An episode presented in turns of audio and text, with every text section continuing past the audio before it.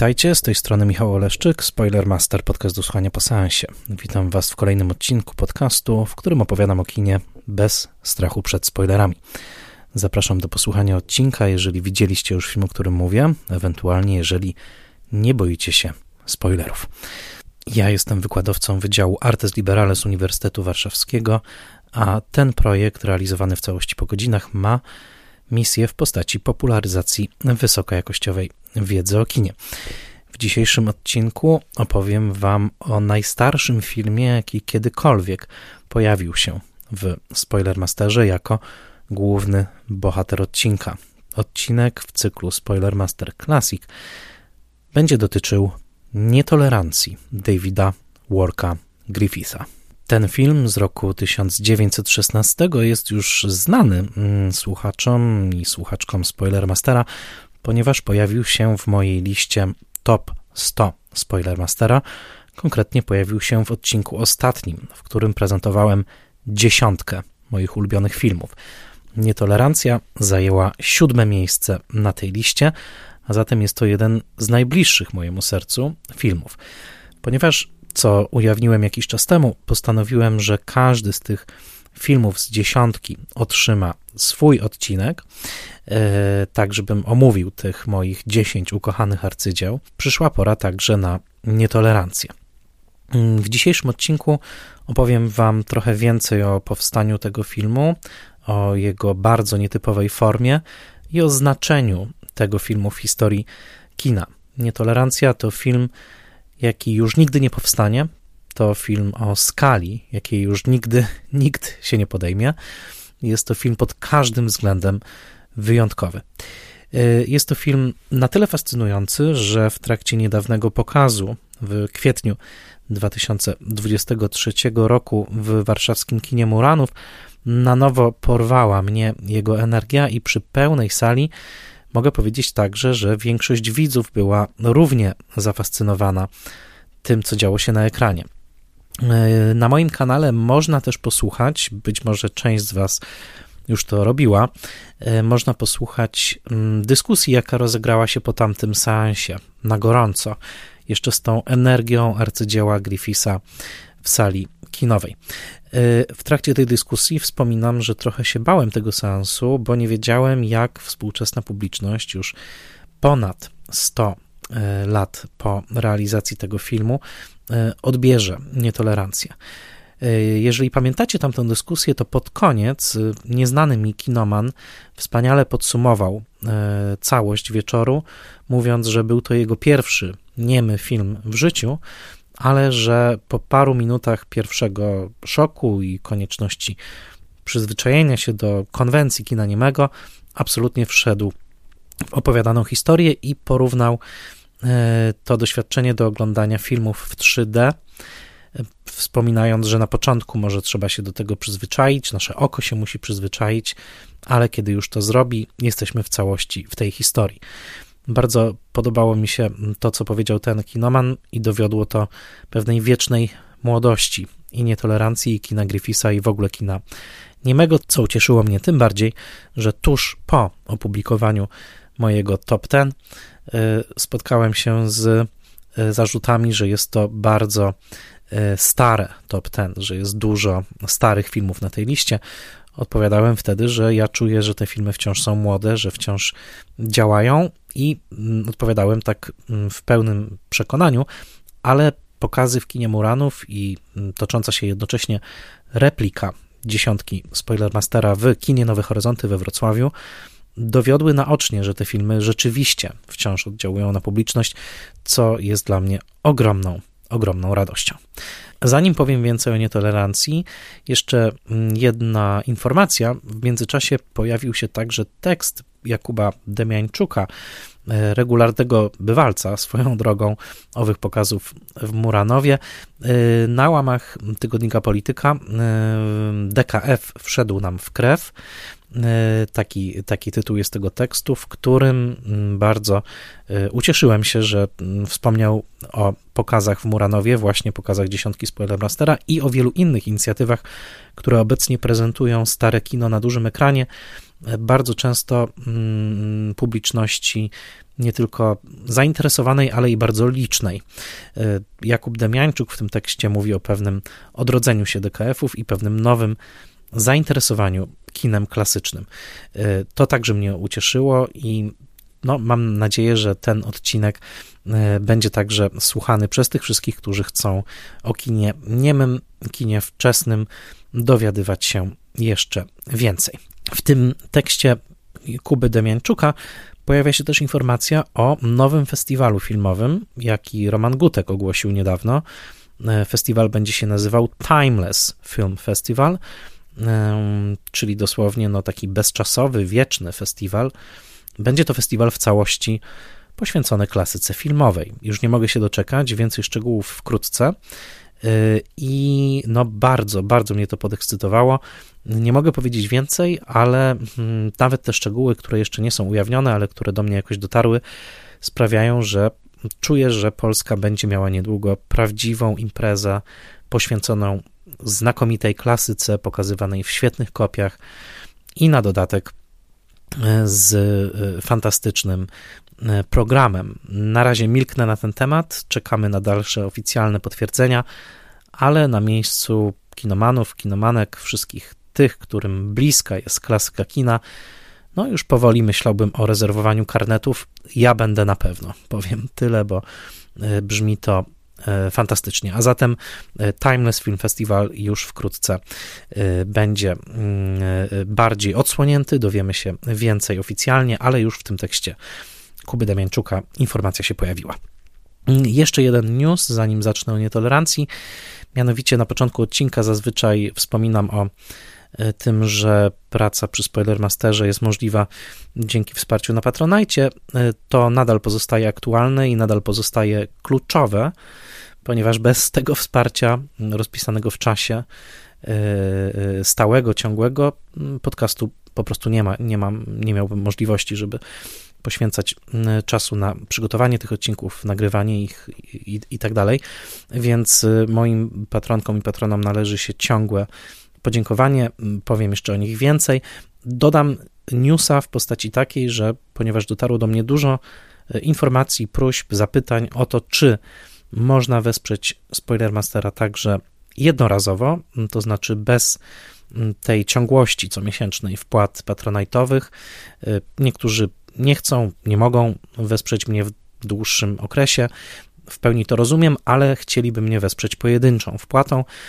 Odpowiadam, obecnie jest już to możliwe. Jest to możliwe w serwisie Buy Coffee 2 buycoffee.to łamane przez Spoilermaster. Tam można bezpośrednią, jednorazową wpłatą bez rejestracji, e, no właśnie, postawić mi kawę i przyczynić się do e, powstawania kolejnych odcinków Spoilermastera. Nie zmienia to faktu nadal, że e, przede wszystkim podcast może istnieć dzięki wsparciu patronek i patronów, którzy otrzymują bonusy rozmaite w postaci newslettera cotygodniowego, zaproszeń na webinary na żywo i pełnego dostępu do archiwów webinarów nagranych Więcej o progach wsparcia na patronite.pl łamane przez Spoilermaster i e, jak zawsze dziękuję szczególnie moim patronkom i patronom imiennym, to znaczy Agnieszce Egeman, Sebastianowi Firlikowi, Joannie i Dominikowi Gajom, Odiemu Hendersonowi, Beacie Hołowni, Adamowi Andrzejowi Jaworskiemu, Annie Jóźwiak, Tomaszowi Kopoczyńskiemu,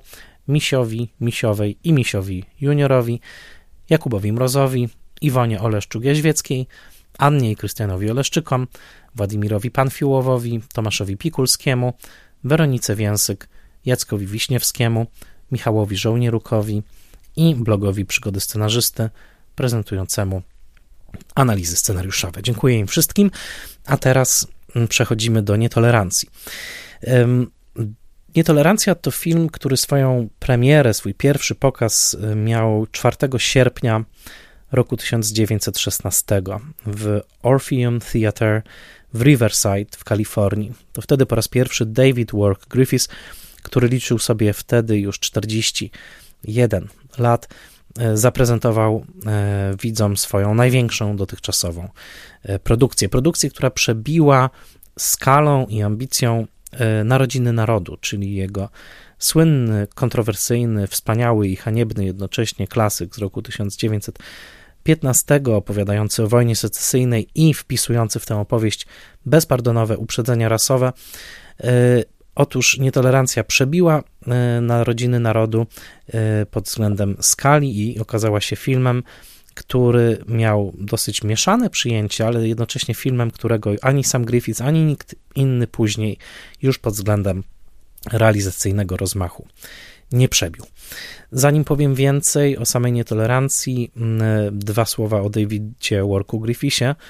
Zapewne potrzeba by było, abym poświęcił jeszcze więcej czasu, być może nawet jeszcze jeden odcinek Griffithowi, na ten moment mogę Was skierować do mojego tekstu, który napisałem już ponad dekadę temu. Mm, ten tekst dostępny jest w książce Kino Nieme, w takim ogromnym tomie zredagowanym przez Tadeusza Lubelskiego, Rafała Syskę i Iwonę Sowińską.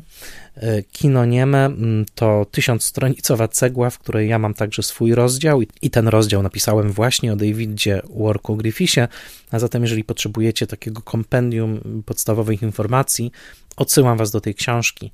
E, na potrzeby tego odcinka powiem tyle, że urodzony w Kentucky Griffith e, wychowywał się na farmie, jego ojciec był pułkownikiem w armii Konfederacji, czyli właśnie w armii południa Stanów Zjednoczonych w wojnie secesyjnej e, i był aspirującym najpierw dramatopisarzem, pracował też w rodzinnym biznesie, na farmie, później także w sklepie po przeprowadzce do miasta e, Louisville i koniec końców próbował szczęścia jako aktor teatralny, e, a później także jako aktor filmowy w rodzącym się dopiero przemyśle filmowym, ponieważ pamiętać należy przy Griffithie, że przychodzi on na świat dwie dekady przed przyjściem samego kina na świat. Jeżeli przyjmiemy umowną datę 895 roku jako daty narodzin kina, no to David Wark Griffiths e, przychodzi na świat dwie dekady wcześniej, a zatem jest dwudziestoletnim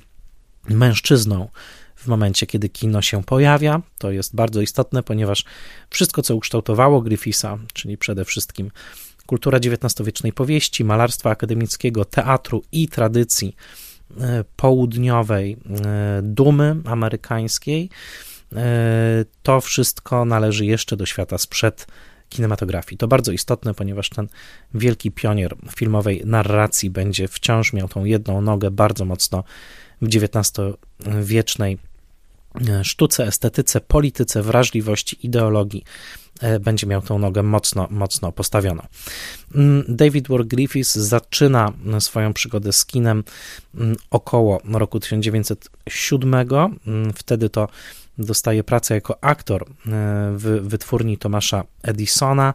Bardzo szybko zaczyna także realizować filmy i pomiędzy 908 rokiem i 913 kręci ponad 400 krótkich filmów dla wytwórni Biograph, która wówczas mieściła się w Nowym Jorku i ten okres jest absolutnie nie do przecenienia. Jest to wciąż bardzo, bardzo istotny czas e, z punktu widzenia filmoznawców, którzy zgłębiają te krótkie filmy, tak zwane filmy jednoszpulowe, trwające około 14 minut, e, których wówczas Griffiths zrealizował setki. E, dużo o mm, tym, jak wyglądała realizacja tych filmów, znajdziecie w biografii napisanej przez Richarda Schickela. Ta biografia pod tytułem D.W. Griffiths An American Life to książka, którą obdarzam szczególnym sentymentem, bo to była pierwsza taka wielka biograficzna anglojęzyczna cegła, przez którą jakimś cudem przebiłem się, przygotowując się do napisania tamtego rozdziału ponad 15 lat temu, w momencie, w którym dopiero wykuwałem swoją kompetencję mm, anglojęzyczną, więc y, patrzę teraz nawet na ten egzemplarz, bardzo pokreślony i już lekko znoszony. Y, w tej książce Richarda Schickela znajdziecie więcej informacji o tym, jak ten okres biografu wyglądał. Najważniejsze jest to, że Griffiths w tym okresie pięcioletnim, kiedy realizuje kilkaset filmów, także jako łącząc w zasadzie takie funkcje producenckie, reżyserskie scenariopisarskie w modelu produkcji sprzed powstania wielkich wytwórni hollywoodzkich, kiedy e, to nie, nie istniał jeszcze sztywny podział na to, czym reżyser ma się zajmować, a czym nie. E, otóż David Ward Griffiths eksperymentuje w ramach tych krótkich filmów z różnymi formułami gatunkowymi, wywiedzionymi z powieści, z teatru, z malarstwa także, jeżeli chodzi o ikonografię, i formuje coś na kształt swojej trupy. E, wtedy zaczyna także współpracę z Billim Bicerem, czyli swoim późniejszym operatorem, także przy nietolerancji, i wtedy tworzy swoją trupę aktorską na czele z Lillian Gish, Robertem Haronem, później pojawia się także May Marsh i wiele, wiele innych nazwisk, e, które co prawda jeszcze wówczas nie e, pojawiały się w czołówkach tych filmów, które nawet nie wymieniały często nazwiska Griffisa, tylko były po prostu to filmy biografu, ale którzy później stworzą naprawdę niezapomniane kreacje w późniejszych dziełach Griffisa. To jest okres nowojorski, okres kolejny to okres kalifornijski. Griffiths e, jest jednym z pionierów, który zaczął kręcenie także właśnie w tej słonecznej Kalifornii i nietolerancja będzie powstawała w owym kalifornijskim skwarze. O tym jeszcze powiem, ponieważ ogromne dekoracje, jakie zostały zbudowane na potrzeby nietolerancji, dekora, dekoracje babilońskie, przez bardzo wiele lat pozostawały przy bulwarze zachodzącego słońca jako taki pomnik pewnego szaleństwa filmowego, właśnie szaleństwa mm, nietolerancji. Jeśli chodzi o krótkie filmy biografu, wspomnę tylko o dwóch rzeczach, ponieważ dzisiaj muszę się ograniczać. Ten odcinek mógłby się naprawdę rozrosnąć pewnie do kilku godzin gdybym zagłębiał się w każdy szczegół, ale powiem tyle, że z punktu widzenia nietolerancji, która będzie dzisiaj dla nas jednak takim filtrem, to najważniejsze jest to, że Griffiths w okresie biografu, czyli kręcąc tych ponad 400 filmów, e, uczy się ogromnej elastyczności. Elastyczności także gatunkowej, ponieważ są krótkie filmy biografu, które są komediami, są krótkie filmy, które są nawet komediami romantycznymi, pionierskimi, jak Promyk Słońca chociażby, ale są także filmy, które ocierają się o kino gangsterskie, jak Muszkieterzy Speak Alley, filmy wojenne, najczęściej nawiązujące właśnie do e, wojny secesyjnej amerykańskiej, melodramaty, a nawet thrillery, filmy, które zawierają elementy grozy, jak chociażby telegrafistka z Londale. W tamtym czasie Griffith zaczyna także eksperymentować ze swoimi słynnymi montażowymi chwytami, to znaczy z ratunkiem w ostatniej chwili, kiedy to zagrożona zazwyczaj kobieta w dosłownie ostatnim momencie zostaje uratowana po sekwencji wzmagającej napięcie, a także e, montaż równoległy, czyli naprzemienne montowanie dwóch akcji dziejących się w dwóch różnych miejscach, ale w tym samym, w tym samym czasie. E, połączenie tych dwóch elementów to oczywiście pościg na ratunek, w którym widzimy, jak w nietolerancji, na przykład mężczyznę na szafocie, który już zaraz ma zawisnąć i pogoń samochodową e, grupy ludzi, którzy mają w ręku jego uniewinnienie. E, ta figura montażowa powróci w nietolerancji w sposób niesamowity, ale będzie też tylko częścią strategii montażowej, ponieważ będzie jeszcze coś, coś więcej. E, Narodziny Narodu, czyli rok 1915, to całkowicie odrębny rozdział. Zapewne też wymagałby odrębnego odcinka. Powiem tylko tyle, że w międzyczasie, tutaj odsyłam de facto do swojego tekstu, z mm, książki, o której już wspomniałem, ale w międzyczasie wyszła też nowa, świetna książka. Bardzo żałuję, że nie było jej, kiedy pracowałem nad rozdziałem, mianowicie książka w serii BFI Film Classics. Tę książkę napisał Paul McEwan i on spędził ponad dekadę y, badając Narodziny Narodu, badając archiwa.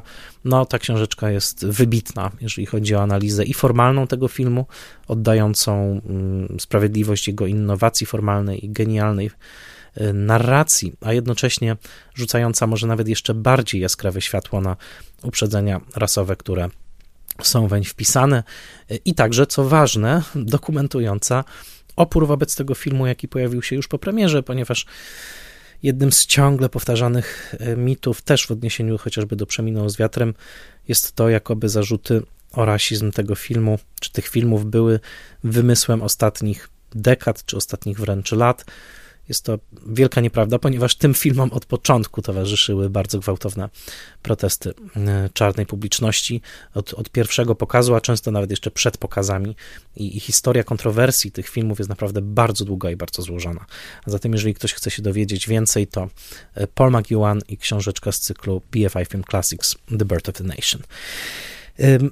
Narodziny, Narodziny Narodu to film oczywiście, który poprzez swój portret południa zagrożonego e, e, świeżo uzyskaną wolnością czarnych obywateli e, w tej właśnie optyce historycznej Griffisa nacechowanej rasistowsko, był filmem, który w przekonaniu wielu domagał się jakiejś apologii, jakichś przeprosin i często powtarzany mit o tym, że nietolerancja była takim aktem przeprosin za narodziny narodu. Jest oczywiście jaskrawą nieprawdą.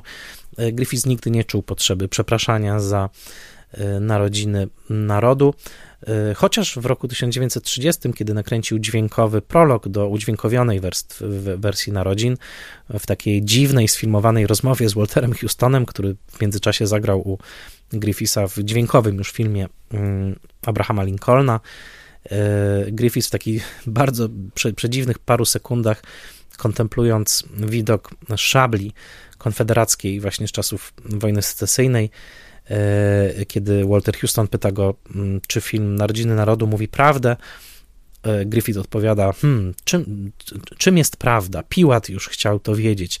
I tak nagle, jak zresztą Paul, jak McEwan pisze, jest to chyba jedyny moment, w którym sam Griffith wyraził także wątpliwości co do tego, czy e, Narodziny Narodu faktycznie prawdę prezentują przechodzimy do nietolerancji. Nietolerancja jest filmem, który, mm, pamiętajmy o tym, był już no, mm, bardzo zaawansowanym y, projektem, albo inaczej, był projektem bardzo zaawansowanej fazy y, filmografii Griffisa. Y, w takim ogromnym, rozpisanym na tomy katalogu dzieł Griffisa z bardzo szczegółowym komentarzem filmograficznym, filmoznawczym, całej armii filmo, filmoznawców, którzy wzięli udział w takim projekcie, który nazywał się The Griffith Project. Otóż ten film ma numer 543. Te numery mm, są uzasadnione, one też odnoszą się do filmów, w których Griffith miał udział producencki, ale warto sobie uświadomić, że jest to no, około 500 albo 550 film, tak w ogóle, y, w który Griffith był zaangażowany od roku 1900 siódmego, a zatem przez tę dekadę zrealizować 500 filmów, w tym największy film, jaki dotychczas zrealizowano, myślę o Narodzinach Narodu, no, pokazuje to skalę geniuszu, przedsiębiorczości, a także chyba jakiejś fizycznej wytrzymałości Griffisa. Dodam, że ja w swojej bibliotece posiadam niestety tylko jeden tom z The Griffith Project, ponieważ są to absurdalnie drogie książki. Ich, one były wydawane na początku lat 2000, jest 12 tomów tego Griffith Project E, one, one są w takich bibliotekarskich wydaniach e, Brytyjskiego Instytutu Filmowego. No, ich ceny idą w setki złotych, to są od, od 400 powyżej. A zatem ja zainwestowałem tylko w ten jeden tom, w którym jest nietolerancja omówiona bardzo szczegółowo. E, natomiast no, są też inne tomy. Ja okresowo poluję na to, kiedy, kiedy może spadną te ceny. Tak czy siak y, polecam, jeżeli ktoś jest bardzo zdeterminowanym fanem Griffisa, to no jest to taka najsłynniejsza publikacja, gdzie drobnym druczkiem na tysiącach stron omówiony jest cały dorobek Griffithowski. Y, my zatrzymujemy się przy nietolerancji, czyli przy filmie Griffithowskim numer 543. I teraz w końcu o nim więcej.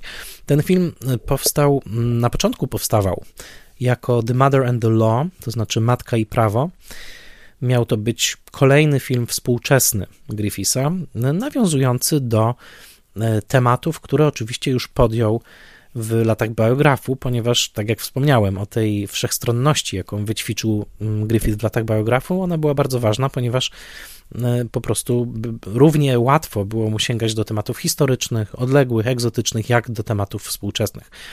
I takie na przykład filmy z okresu biografu, jak Lichwiarz, The Usurer z roku 1910, czy wcześniejszy troszeczkę Magnat Pszeniczny, rok 1909, a nawet film z 1913 roku e, pod tytułem The Reformers or the Lost Art of Minding One's Own Business, czyli dosłownie reformatorzy albo o utraconej sztuce pilnowania własnego nosa.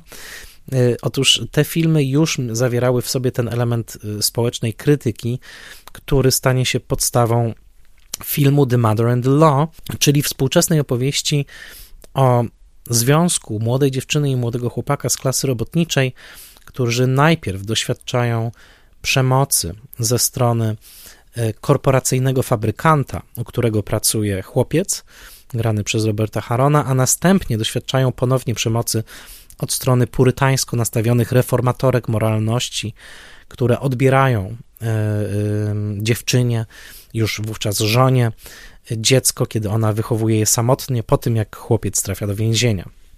Te reformatorki i biznesmen korporacyjny to czarne charaktery całej opowieści, w której Griffith z jednej strony wytyka właśnie zło takiego korporacyjnego kapitalizmu, z drugiej strony wytyka zło purytańsko nastawionych reformatorów, którzy e, chcą wtrącać się w prywatne życie obywateli.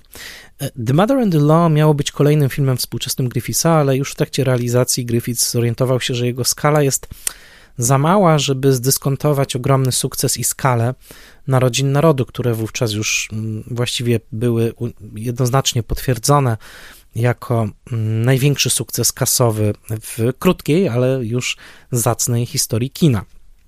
A zatem Griffith od pewnego momentu zaczął rozwijać równolegle inne opowieści, które, co ciekawe, nazywał początkowo Matka i Prawo 2, Matka i Prawo 3 i Matka i Prawo 4. Na to zwraca uwagę historyk Kevin Brownlow. Nie wiadomo dokładnie, w którym momencie Griffith postanowił te wszystkie opowieści montażowo połączyć, ale właśnie z tego połączenia powstała nietolerancja. Przy czym nietolerancja, która opowiada wszystkie te cztery historie, to znaczy już wspomnianą historię współczesną, dodatkowo historię judejską, w której widzimy ukrzyżowanie Chrystusa, historię francuską z XVI-wiecznej Francji, w której widzimy E, rzeź e, w nocy świętego Bartłomieja, rzeź Hugenotów i opowieść babilońską z VI wieku przed naszą erą, gdzie widzimy e, zwycięstwo perskich wojsk Cyrusa nad królem Baltazarem.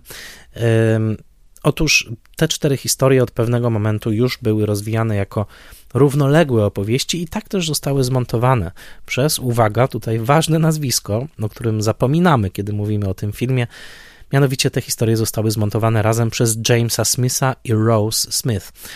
James Smith był głównym montażystą nietolerancji. To całkiem duże zadanie, zarówno zważywszy na obszerność materiału wizualnego, jak i na ową przedziwną koncepcję, w której jednocześnie rozwija się przed naszymi oczami cztery różne historie, przeskakując od jednej, od jednej do drugiej w momentach, jak głosi napis początkowy, w których rozwija się w danej opowieści temat łączący. W programie, który był dołączany do pierwszych pokazów nietolerancji, Griffith pisał, że e, film będzie rozwijał się tak, jak rozwijają się nasze myśli, kiedy dokonujemy porównań albo kiedy podsumowujemy nasze życie. E, tym samym Griffith wymyślił strukturę, w której e, w jednym cięciu możemy przeskoczyć o tysiące lat i jednocześnie zobaczyć, że pewne rzeczy się nie zmieniają. Tą główną niezmienną wartością, a właściwie antywartością, jaką Griffith dostrzega poprzez wieki, jako powtarzający się leitmotyw ludzkości, jest oczywiście tytułowa nietolerancja, przy czym ma ona tutaj bardzo różne twarze. Trudno porównać do końca rodzaje nietolerancji, które się pojawiają w czterech opowieściach katolicka nietolerancja protestantów w wersji e, opowieści francuskiej, czy e, faryzejska nienawiść do Chrystusa w opowieści judejskiej, e, czy konflikt pomiędzy wyznawcami Isztar i Boga Marduka w opowieści babilońskiej. Nie do końca te sytuacje są porównywalne, ale a, do, a dodatkowo, co także zauważa Kevin Brownlow, brakuje w tym przeglądzie czterech typów nietolerancji tej najbardziej chyba rozplenionej w amerykańskim społeczeństwie, a zatem nietolerancji rasowej. To bardzo znaczące pominięcie, które wskazuje na uprzedzenie Griffisa e, i także na uparte odmówienie jakichkolwiek przeprosin za narodziny narodu, ponieważ najbardziej oskarżany o rasizm już wtedy amerykański reżyser, kręcąc film o nietolerancji i poświęcając temu zjawisku trzy godziny i cztery wielkie opowieści, no jakoś nie znalazł miejsca, żeby wspomnieć o tym typie nietolerancji właśnie na tle rasowym, który przecież trawił jego społeczeństwo tak mocno i w tamtym czasie i nawet do dzisiaj. Znaczące pominięcie i nieprzydające chluby Griffithowi należy je wszakże odnotować. E, nietolerancja e, jako eksperyment narracyjny w zasadzie nie ma sobie równych filmów. Zwróćmy uwagę, że istnieją filmy nowelowe, takie, w których e, nawet porównuje się różne okresy historyczne, tylko zazwyczaj opowiada się je nie przeplatając te okresy, tylko raczej po kolei. Mm, typowym przykładem byłby film Być człowiekiem Billa Forsytha, bardzo niedoceniony film, w którym Robin Williams świętej pamięci wcielał się w mm, e, przedstawicieli różnych epok historycznych. Tam jednak te epoki były opowiedziane e, po kolei. Mm, Atlas chmur będzie eksperymentem pokrewnym nietolerancji. Tak czy siak, nietolerancja w roku 1916, na co zwracała uwagę Pauline Kael w swoim eseju napisanym tuż po śmierci May Marsh w latach 60. Nietolerancja była częścią tych samych eksperymentów narracyjnych z czasem, z jednoczesnością przedstawiania mm, teraźniejszości i przeszłości, co, y, jakie były udziałem takich twórców jak James Joyce, T.S. Eliot, Ezra Pound czy Virginia Woolf. Innymi słowy, Griffith był modernistą, który poszukiwał nowych sposobów reprezentacji czasu i który iście modernistycznie próbował użyć medium i przekształcić medium filmowe tak, aby odzwierciedlało ono procesy mentalne. Tak jak Ulises ma przeprowadzić nas przez procesy mentalne jednego bohatera przez jeden dzień jego życia w całej chaotyczności tego dnia, a jednocześnie jego symbolicznych różnych elementach, tak samo e, David Ward Griffith próbuje odtworzyć rodzaj ruchu myśli, które, e, która kontempluje całość ludzkiej historii poprzez właśnie ów przeplatany montaż e, Jamesa Smitha. Nazwisko powtarzam, ponieważ powinniśmy je znać, jeżeli mówimy o nietolerancji filmu, który tak mocno jest oparty właśnie na koncepcji, na koncepcji montażowej. I w ramach tego odcinka chciałbym wspomnieć o kilku aspektach tej produkcji. Nie da się chyba nagrać takiego odcinka podcastu, który opowiedziałby o całości nietolerancji. Być może trzeba by nadać samemu odcinkowi jakąś bardziej eksperymentalną formę, właśnie przeskakującą pomiędzy różnymi wątkami. Ja raczej chciałem wypunktować kilka aspektów tego filmu, które są fascynujące, które wciąż są badane i które na pewno no, warto poznać bliżej. E, oczywiście mówię z założeniem, że jesteście po seansie tego filmu e, i mm, to, o czym także wspominałem w dyskusji po mm, pokazie w Muranowie, Pamiętajcie, że najlepiej sięgnąć po wersję tego filmu z muzyką Carla Davisa. Jest to ta wersja, którą odrestaurował Kevin Brownlow i co prawda jest kilka wersji na rynku, włącznie z dłuższą wersją wydaną przez Kino on Video, która trwa ponad 3 godziny i także warto ją y, y, zdobyć, jeżeli możecie, ale jeżeli chcecie poczuć, że naprawdę obejrzeliście Intolerancję, obejrzyjcie tą wersję Brownlowa z muzyką mm, Davisa, to jest wersja, która daje Wam absolutnie pełne wyobrażenie o tym dziele, które tak naprawdę, jak napisał Russell Merritt, nie ma jednego, jednej ostatecznej wersji, ponieważ David Ward Griffiths nigdy nie ukończył de facto pracy nad tym filmem, pozostawiając go w takiej formie wiecznie nieukończonej. Jakie to są aspekty, o których ja chciałbym, e, o których ja chciałbym powiedzieć? Po pierwsze, chciałbym wskazać na to, jak bardzo nietolerancja wchłonęła w zasadzie jak taka gąbka zjawiska artystyczne i osobowości artystyczne swojego czasu, ponieważ jest to rzeczywiście taki właśnie film, gigantyczna gąbka, który wchłonął w siebie tyle wpływów, tyle nazwisk, tyle zjawisk, że samo ich wyliczenie może przyprawić o zawrót głowy, a jednocześnie wskazuje to na osobowość samego Griffisa, który chciał połączyć w nietolerancji w zasadzie no, całą swoją wiedzę, całą swoją pasję i wszystkie swoje przemyślenia na temat świata, ludzi i historii chciał połączyć w tą jedną trzygodzinną opowieść. A zatem malarstwo. Malarstwo głównie akademickie, takich autorów jak Roche Gross czy Edwin Long, John Martin, którego obraz Uczta Baltazara okazał się jednym z kluczowych, e, jeśli chodzi o inspiracje wizualne, a także James Jacques Joseph Tissot i jego ilustracje biblijne z roku 1895, te wszystkie tropy malarskie z malarstwa akademickiego wskazują na to, że Griffith próbował stworzyć summę ikonografii e, historycznej swojego czasu.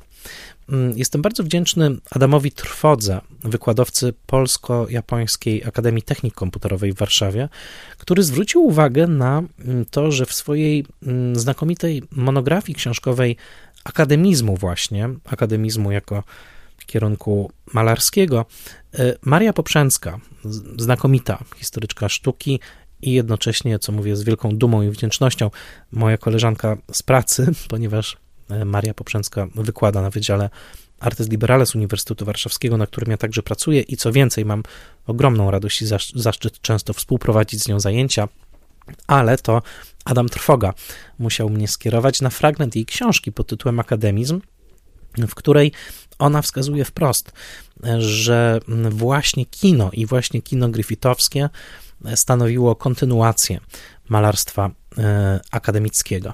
I pozwalam sobie przytoczyć tutaj fragment e, książki Poprzęckiej. E, Poprzęcka pisze tak. Czy jest wreszcie sztuka, która stanowiłaby kontynuację XIX-wiecznego malarstwa akademickiego?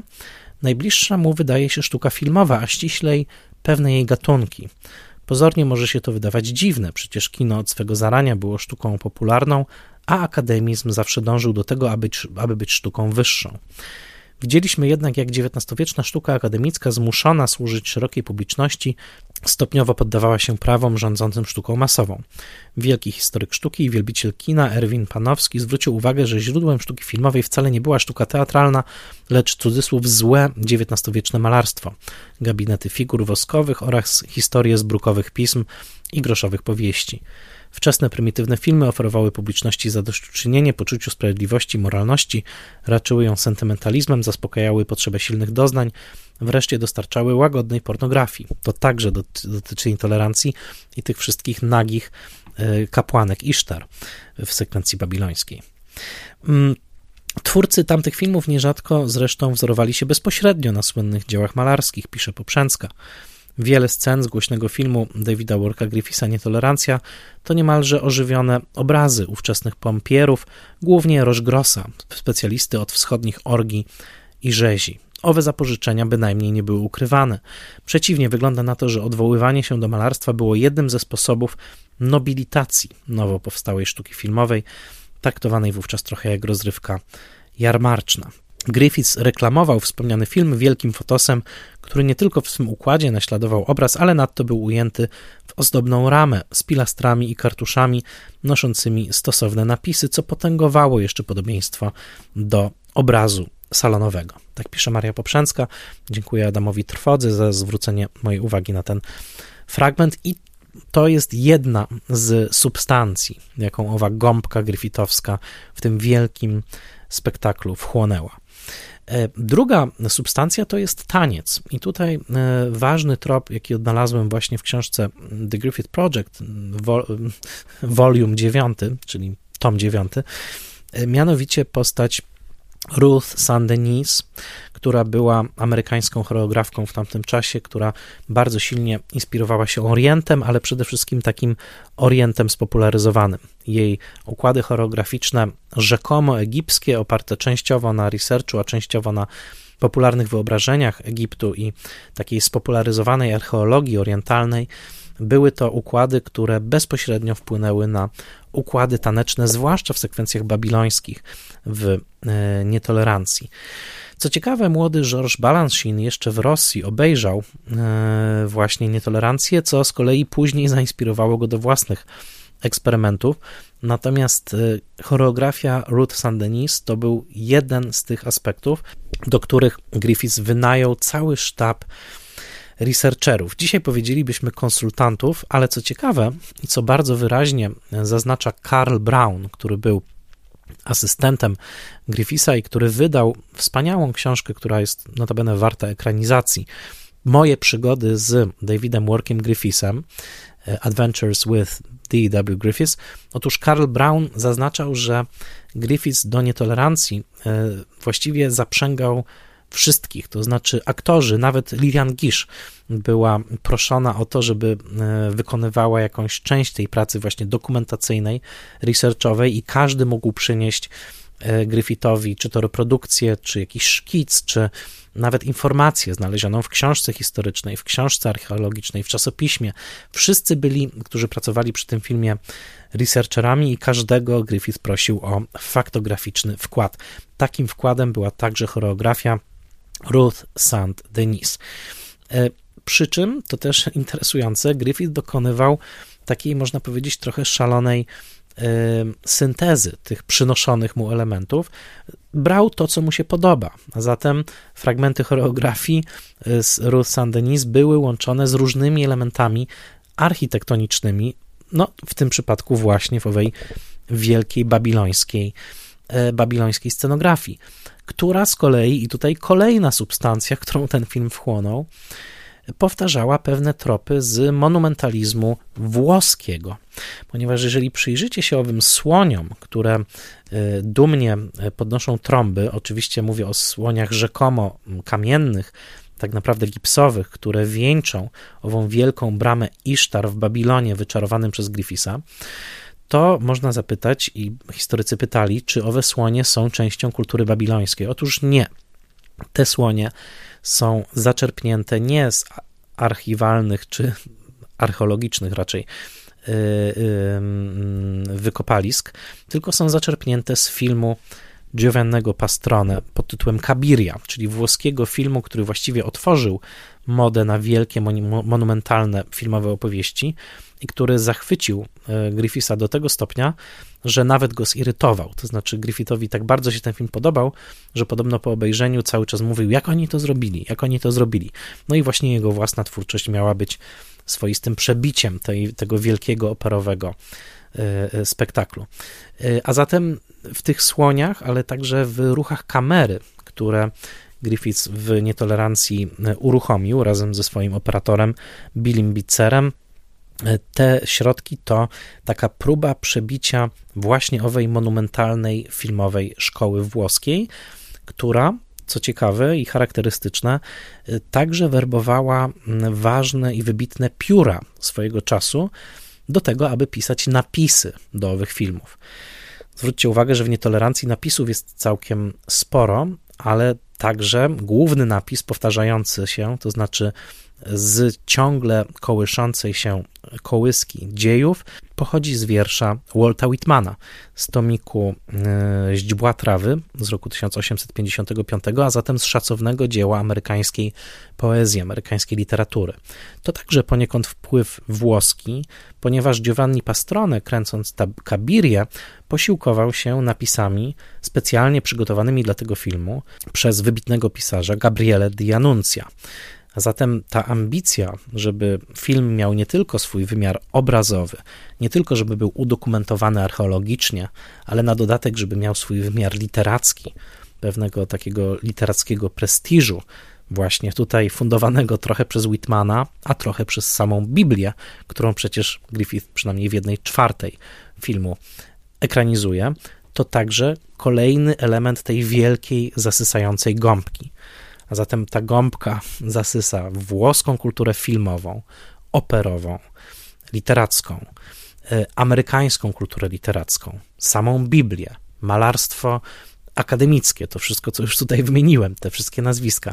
Nienasycony Griffith, który potrzebuje pożywki na każdym polu gatunkowym, literackim, wizualnym, e, no i oczywiście artystycznym, bo przecież, jak już wspomniałem, te modernistyczne eksperymenty z czasem to także jest kolejne źródło czy studnia, z której Griffith tak łapczywie w nietolerancji i na wielką skalę pije. Gąbka Griffithowska wypija także wpływy architektoniczne. I tutaj zwłaszcza Richard, Richard Schickel w swojej książce wskazuje na to, że jedna część wielkiej wystawy w San Francisco, San Francisco Panama Pacific Exhibition z roku 1915, a mianowicie tak zwana wieża klejnotów, Tower of Jewels, była bezpośrednią inspiracją do babilońskich scenografii e, Griffitha. I tu także interesujący przypis, ta wieża klejnotów wywołała podobno tak ogromne wrażenie na Griffithie, że chciał także, aby przy jego scenografii pracowała podobna ekipa. I mm, tak się złożyło, że tę wieżę klejnotów budowali przede wszystkim włoscy fachowcy. Znowu ten włoski monumentalizm, Pastrone, D'Annunzio, e, włoscy wykonawcy. I to przedostało się później do filmu Braci Tawiani Żegnaj Babilonio, gdzie widzimy takich właśnie włoskich braci, którzy angażują się w budowanie scenografii do nietolerancji. To nie było wyssane z palca, a zatem znowu wpływ architektoniczny. Najważniejszy bodajże e, e, taki płyn, substancję, którą owa griffithowska gąbka zassała do tej wielkiej całości, jaką jest nietolerancja, to jest e, no, substancja przekonań społecznych, substancja przekonań politycznych samego Griffitha. Tutaj warto wspomnieć o tym, że ten film powstaje jeszcze przed przystąpieniem e, amerykańskim do wojny I światowej. Ten film powstaje jeszcze w duchu izolacjonistycznym, w takim przekonaniu, że Ameryka do tej wojny nie powinna przystępować. Taki duch ten film ożywia, właśnie antywojenny, ale ten film powstaje jako film głęboko Wilsonowski, a mianowicie ten film powstaje jako rodzaj poparcia politycznego dla prezydenta Woodrow Wilsona, który wówczas zasiada w Białym Domu. I Griffith w ogóle tego nie ukrywał. Pisał nawet w liście do Wilsona, ponieważ panowie byli w kontakcie, zresztą łączyło ich także pochodzenie południowe. Mianowicie on napisał, że wolałbym, żeby nietolerancja poniosła klęskę w kinach, niż żeby pan prezydent przegrał reelekcję.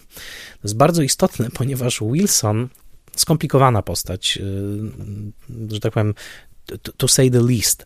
Natomiast Wilson był jednym z najpotężniejszych wrogów korporatyzacji y, amerykańskiego biznesu. Pamiętajmy, że to, co tak bardzo niepokoiło Griffitha i czemu dał wyraz w opowieści współczesnej, to znaczy to, że biznes robi się tak wielki, właśnie tak korporacyjny, że zatraca ową e, jakość e, bezpośredniego kontaktu e, właściciela z klientem, tylko zmienia się w, taką, w taki właśnie wielki moloch, który koniec końców zaczyna strzelać do własnych robotników, dokładnie tak jak się dzieje w scenie tłumienia strajków nietolerancji. Otóż to było jedno z głównych przekonań Wilsona, który zresztą przepchnął w trakcie swojej e, w trakcie swojej e, prezydentury no, kilka bardzo ważnych praw, które właśnie miały charakter antytrustowy i który bardzo, bardzo negatywnie wypowiadał się o mm, tych elementach takiego zbyt mm, rozbuchanego kapitalizmu, który oddalał jednostki od siebie i tworzył takie wielkie konglomeraty, trusty E, korporacje. W książce Williama M. Drew pod tytułem David Ward Griffith's Intolerance, Its Genesis and Its Vision autor Drew pisze bardzo obszernie o tym, jak bardzo istotny dla Griffitha był właśnie ten polityczny wymiar, e, wymiar filmu i e, ta najbardziej poruszająca przecież część, bo mm, większość osób jest zgodna, że opowieść współczesna jest tą najbardziej udaną spośród czterech opowieści nietolerancji, to jest w zasadzie taki, taki wielki protest przeciwko e, temu zbyt e, rozrosłemu, e, korporacyjnemu amerykańskiemu biznesowi, włącznie z personalnym atakiem na Johna Rockefellera, ponieważ ten właściciel fabryki, pan Jenkins, w filmie jest wzorowany na Rockefellerze. I warto pamiętać o tym, że kiedy obserwujemy scenę krwawego stłumienia strajku przez owego pana Jenkinsa. E, te rozruchy są zresztą jednymi z najlepiej zainscenizowanych fragmentów całej nietolerancji, no to warto pamiętać, że one odnoszą się bezpośrednio do masakry, jakiej właśnie Rockefeller dokonał na swoich robotnikach w roku 1914. To była tak zwana masakra w Ludlow w Colorado, gdzie zginęło 11 dzieci i dwie ciężarne kobiety, między innymi. E, I to było bardzo świeże w pamięci Griffitha, a zatem e, nawet Kevin Brownell zwraca uwagę na to, że moment, w którym Jenkins podnosi monetę i się jej przygląda, nawiązuje do takiej legendy założycielskiej, którą John Rockefeller lubił powtarzać o tym, jak zaczęło się jego budowanie wielkiego kapitału, właśnie od tej pojedynczej monety, którą znalazł na, e, na ulicy. Innymi słowy, dwa lata po owej masakrze w Ludlow, David Ward Griffiths właśnie w duchu tego wilsonowskiego antykapitalizmu, albo raczej antytrastyzmu, kręci nietolerancję. Czyli to jest bardzo, pamiętajmy, w 1916 roku to jest bardzo aktualny film, jakby wydarty z pierwszej strony gazety, w części współczesnej oczywiście. Jest to jednocześnie film, który odważnie atakuje jedną z takich ogromnych figur amerykańskiej przedsiębiorczości, jaką był Rockefeller. Nic dziwnego, że ten atak spodobał się także sowieckiej stronie, która wtedy, to słynna anegdota, którą opowiada Kevin Brownlow, e, Lenin rzekomo miał zaproponować Griffithowi przejęcie sowieckiej kinematografii, ponieważ antykapitalistyczny impet współczesnej opowieści nietolerancji był tak e, zaraźliwy, był tak genialnie mm, e, przedstawiony. Innymi słowy, ta gąbka, ta wielka gryfitowska gąbka, już będę się posługiwał tą metaforą, zassała także ten polityczny e, e, ferwor e, i jest to integralna część całego filmu. Natomiast jest coś jeszcze ponad tą polityką, i to jest oczywiście religia. David Wark Griffiths wychował się w domu metodystycznym, protestanckim, przy czym jego stosunek do religii był złożony. W nietolerancji widać ogromne napięcie i ciągłe zmaganie się elementów chrześcijańskich i pogańskich, bo z jednej strony Griffith prezentuje całą ikonografię biblijną, zresztą idąc właśnie za tymi E, rycinami mm, Tissota, powtarzając niektóre z nich, jak chociażby figurę Chrystusa piszącego palcem na piasku, ale z drugiej strony jest w sposób nieskrępowany wręcz, zafascynowany e, e, pogańską kulturą. W tym przypadku kulturą babilońską, którą odtwarza oczywiście i mm, sięga po najnowsze zdobycze archeologii, ale z drugiej strony no, pławi się w jej E, zmysłowości, pokazując zwłaszcza kapłanki Isztar w takim e, rozchełstanym, e, pełnym jedwabiów anturażu, no i także odsłaniając całkiem odważną nagość, jak na, jak na, tamten, jak na tamten rok. I tutaj chciałbym się odwołać, wskazując właśnie na ten element religijny, który nietolerancja także zassała, chciałbym się odwołać bezpośrednio do znakomitej książki autorstwa Miriam Hansen z roku 1991. Ta książka się nazywa Babel and Babylon, czyli Babel i Babylon. Spectatorship in American Silent Film. Kto wie, czy to w ogóle nie jest najlepsza książka o kinie amerykańskim, nie wiem jaką ja w ogóle miałem w ręku, bo no jest to niesamowita taka mm, synteza mm, właśnie skupiona na kwestii spektaklu. I mm, Miriam Hansen pisze w tej książce, no właściwie daje najbardziej genialną dla mnie w ogóle interpretację intolerancji. Mianowicie ona mówi tak, i teraz uwaga, przeprowadzę was przez to krok po kroku. Ona mówi tak, że jest coś bardzo dziwnego w fakcie, że Griffith przytaczając mm, całą ową anegdotę babilońską, właśnie o Baltazarze, o kulcie Isztar, o mm, starciu z kapłanem mm, Marduka. Otóż Hansen mówi, że jest bardzo dziwne, że mm, y, Griffith nie odwołuje się w ogóle do ustalonej jakby w zachodnim kanonie biblijnej perspektywy na te wydarzenia, bo przypomnę, że niewola babilońska w świetle Starego, Starego Testamentu no, ustawiała Babilon w złym świetle, mówiąc bardzo ogólnie. E, wieża Babel, prawda? Historia o wieży Babel, o pomieszaniu języków, za karę, za pewną pychę. Tymczasem w nietolerancji Babilon jest pokazany afirmatywnie. To jest wspaniała kultura, która na dodatek, co ciekawe, wydaje się spełniać pewien ideał griffithowski, jeżeli chodzi o e, wyzwolenie seksualne, ponieważ Griffithowi bardzo się podoba i to, jak e, pewna siebie, silna jest dziewczyna z gór, grana przez Constance Talmadge w tym filmie, to po pierwsze, ale po drugie, mu się wyraźnie podoba też to roz, kultu Isztar. E, wydaje się wręcz, że to spełnia jakiś jego ideał połączenia właśnie religii, seksualności, jakiejś zmysłowości. on filmuje to w sposób na tyle afirmatywny, że nawet w scenie modłów do Isztar w trakcie oblężenia Babilonu przez Cyrusa, wokół e, głowy posągu Isztar pojawia się świecąca aureola, co jest gestem, no już można powiedzieć wprost pogańskim, no bo jeżeli Griffith pokazuje, że kult Isztar był prawdziwy, to znaczy, że Isztar rzeczywiście zainterweniowała, prawda, w tym, w tym momencie i, i rozświetliła swoją głowę marmurową ową aureolą, no to znaczy, że Griffith właściwie staje w poprzek y, starotestamentowym y, opisom i mówi, że no tak, on, on, on też jest powiedzmy wyznawcą Isztar, tak mówiąc najbardziej, najbardziej skrótowo. No i wielką tragedią tego wątku jest to, że Baltazar nie uwierzył dziewczynie z gór i że przez to przegrał i pozwolił, pozwolił perskiemu królowi podbić, e, podbić Babilon. Ale co robi z tym, mm, z tym Miriam, Miriam Hansen? Otóż e, ona mówi, że e, Griffith ni mniej, ni więcej, tylko postanawia, i to jest genialna interpretacja, postanawia przepisać Biblię. To znaczy, że David Ward Griffith nie przytacza bezpośrednio opowieści o wieży Babel, tylko wspomina o tym w jednym z napisów na początku, że Babilończycy wynaleźli pismo klinowe, pierwsze uniwersalne pismo ludzkości. Hansen zwraca uwagę na to, że to wcale nie jest pierwsze uniwersalne pismo ludzkości, że nie było to w ogóle pismo uniwersalne, od tego zacznijmy.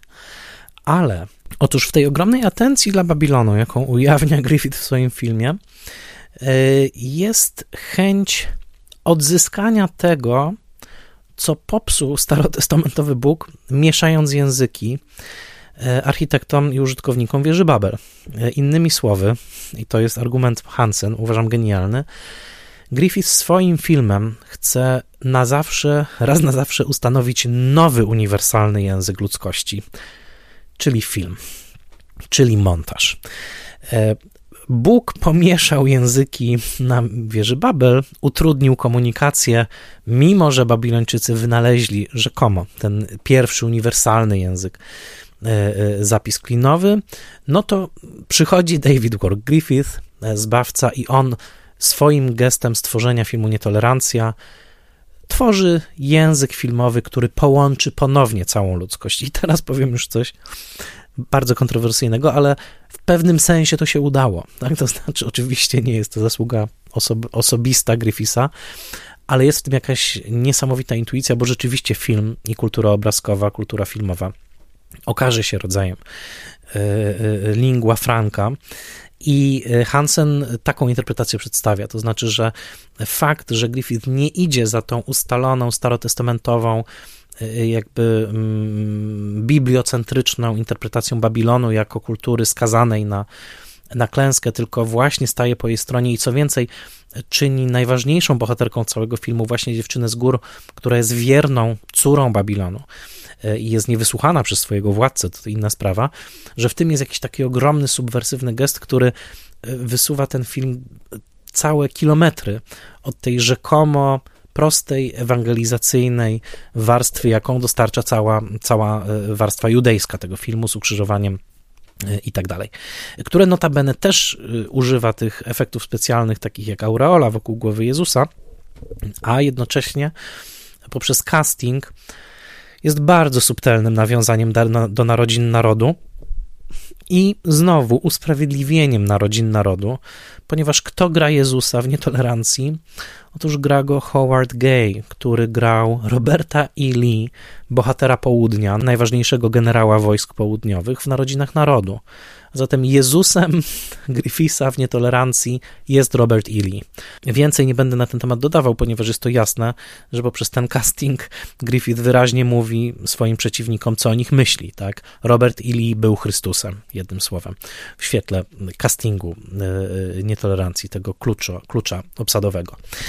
E, I jeżeli to dodamy, i dodamy jeszcze fakt, że Griffith na początku prezentował ten film pod pseudonimem, jeszcze nie wiedząc, jak do końca na niego zareaguje publiczność, i ten pseudonim nie był skromny, był trochę włoski, ponieważ, tak jak mówię, ta gąbka wchłonęła także włoską kulturę. Otóż ten pseudonim brzmiał Dante Giulio, a zatem Griffith porównał się z Dantem, czyli z kluczowym reinterpretatorem e, e, tradycji biblijnej włoskiego renesansu. Do tego poprawił biblijną wersję opowieści o Babilonie i tak mimochodem zasugerował, że stworzył nowy uniwersalny język dla całej ludzkości i że w zasadzie ten film no, może być takim ekwiwalentem świętej księgi, skoro już jakby chcecie, no to możecie użyć nietolerancji jako świętej księgi nowoczesności. Jak przyznacie, nie brakowało mu ambicji, nie brakowało mu e, skali. E, warto oddać sprawiedliwość jeszcze jednej osobie, mianowicie pionierskiej scenarzystce, Anicie Luz. E, po latach Anita Luz napisze książkę i potem podstawę filmu Mężczyźni wolą blondynki z Marilyn Monroe i Jane Russell, to inna historia, ale Anita Luz była autorką napisów do nietolerancji. To też warto pamiętać, że ktoś ktoś napisał te napisy, a jest ich całkiem sporo w całym filmie. I, i była to właśnie Anita Luz, która zresztą, to też mała anegdota, e, napisała pierwszy podręcznik scenariopisarstwa e, w dziejach. E, I w swojej autobiografii A Girl Like I Anita Luz pisze, że Griffith pokazał jej nietolerancję bez napisów w pierwszej układce montażowej i że ona była zupełnie zagubiona, że myślała, że on wręcz oszalał i siedziała w takim oszołomieniu, w totalnym milczeniu y, i y, myślała, że jest to katastrofa. Nie chciała urazić Griffisa, więc cytat: Powiedziałam mu, że film poruszył mnie tak, iż za nie mówiłam, a potem spędziła całe tygodnie wymyślając napisy, ale też miejsca, w których te napisy się mają pojawić. To jest bardzo ważny wkład Anity Luz w ten film i w historii kina, ponieważ te miejsca, w których napisy dookreślają emocje, przeprowadzają te historyczne analogie, są w dużej mierze e, dziełem mm, dziełem Anity Luz. E, włącznie z jednym najbardziej z takich mizoginicznych e, dialogów w tym filmie, a właściwie takich opisów, który był zainspirowany frazą Voltera. Mianowicie, kiedy kobiety przestają być atrakcyjne dla mężczyzn, e, zazwyczaj rozpoczynają kariery jako reformatorki społeczne. Pamiętajmy, że to Anita Luz napisała to zdanie, a nie Griffith. E, swoją drogą pamiętajcie, że mo można przeprowadzić linię w historii kina od nietolerancji do mężczyźni wolą blondynki. To też jest bardzo dla mnie inspirujące y, i, y, i ciekawe. Griffiths nigdy nie stworzył scenariusza do tego filmu, wszystko miał w głowie, ale potrzebował bardzo wielu asystentów, y, asystentów reżysera. I tutaj jest kolejny ciekawy element nietolerancji, mianowicie, że przez ten plan filmowy i przez tą wielką scenografię babilońską przewinęli się prawie wszyscy w Hollywood ówczesnym, bo na tym planie pomagali i terminowali tacy ludzie jak Victor Fleming, e, późniejszy reżyser Przeminął z wiatrem. Może przydała mu się ta praca w wielkiej skali. Hmm. W.S. Van Dyke, późniejszy reżyser filmu San Francisco, także w wielkiej skali, o trzęsieniu ziemi w San Francisco. Sidney Franklin, późniejszy reżyser filmu The Good Earth, według powieści Pearl Buck, Także film spektakularny. Dobrze się było uczyć na planie u Griffisa, ale na tym planie pojawili się także Erich von Stroheim, także aktorsko, King Vidor, późniejszy reżyser Wielkiej Parady i Człowieka z tłumu, e, ale także Todd Browning, późniejszy reżyser Dziwolągów i tak dalej, i tak dalej. Joseph Hennaberry, który w Narodzinach Narodu wystąpił jako Abraham Lincoln, e, tutaj zagrał dziewięć ról w tym filmie, a zatem Wyobraźcie sobie, jak szalony był to plan, jak bardzo um, krzyżowały się różne kompetencje i jak bardzo uniwersalni musieli być ludzie, którzy pracowali przy tym filmie. Na przykład późniejszy, wybitny zresztą reżyser gatunkowy Alan Dwan był odpowiedzialny za ujęcie ruchome, w którym kamera obniża się, jadąc po takiej wieży oblężniczej w stronę tańczących kapłanek e, Isztar w bramie e, podczas uczty Baltazara. A zatem naprawdę można by stworzyć niezły, gęsty mini serial o realizacji nietolerancji i przewinąłby się przez ten scenariusz cały tabun późniejszych hollywoodzkich, hollywoodzkich sław. Nietolerancja mm, była sukcesem, to o tym zapominamy. Co prawda, recenzje od pewnego momentu były mieszane i były także zarzuty wobec tego filmu. E, tutaj zacytuję Louis de Luca, którego cytowałem też w moim tekście. Niezrozumiałe zamieszanie, gdzie Katarzyna Medycejska odwiedza ubogich w Nowym Jorku, podczas gdy Jezus błogosławi kurtyzany króla Baltazara, a armia Cyrusa przypuszcza atak na ekspres z Chicago. Taka ironiczna opinia o tym galimatiasie, e, powiedzmy, nietolerancji, e, jeżeli chodzi o przeplatanie czterech opowieści. Ale już na przykład Rachel Lindsay w drugim wydaniu swojej książki mm, e, Sztuki ruchomych obrazów pisał: Babilon ponad powierzchnią wieków śle sygnały Judei. Podobnie Noc Świętego Bartłomieja i Dzień Ukrzyżowania posyłają Babilonowi wieści zarówno wyraźne, jak i rozmyte i ulotne. Mm, parka spod fabryki współczesnej ulicy zda się machać, pozdrawiając Babilon pośród współbrzmiących starożytnych obrazów. Epoki dźwięczą, poza prostotę ich codziennych zamiarów i strasznych udręk. Opowieść współczesna ożywa za sprawą potęgi wirujących tłumów zaludniających ulice czasu. Tak poetycko pisał Rachel, e, Rachel Lindsay, ale niektórzy byli ironiczni. Sergiej Eisenstein wskazywał w swoim eseju e, Dickens, Griffith i my, że tak naprawdę mm, porównanie pomiędzy tymi czterema epokami jest trochę wymuszone. Po latach badacz Yuri Sivian przebadał dokładnie procentowy udział wszystkich opowieści nietolerancji, wskazał wyraźnie, że oczywiście opowieść babilońska i współczesna te opowieści dominują cały film, e, ale Także wykazał w bardzo szczegółowych wykresach, jak konsekwentną e, strategię narracyjną przyjął Y, y, przyjął y, Griffiths, przyspieszając pod koniec przeskakiwanie pomiędzy czterema opowieściami w takim nerwowym rytmie równoległym w ostatnim kwadransie filmu. Ale kto wie, mm, czy najzabawniej nie opisał tego krytyk Julian Johnson, który w numerze Photoplay z grudnia 1916 roku napisał mm, trochę tak y, i ironicznie, i z podziwem, mianowicie y, mówiąc, że właściwie już wszystkie komplementy, jakie mogłyby tylko być wypowiedziane pod adresem tego filmu, zostały wypowiedziane. I on pisze tak: Otrzymujemy zatem przejażdżkę przez całość ludzkiej historii całość edukacji uniwersyteckiej sprasowaną do rozmiarów jednego wieczoru.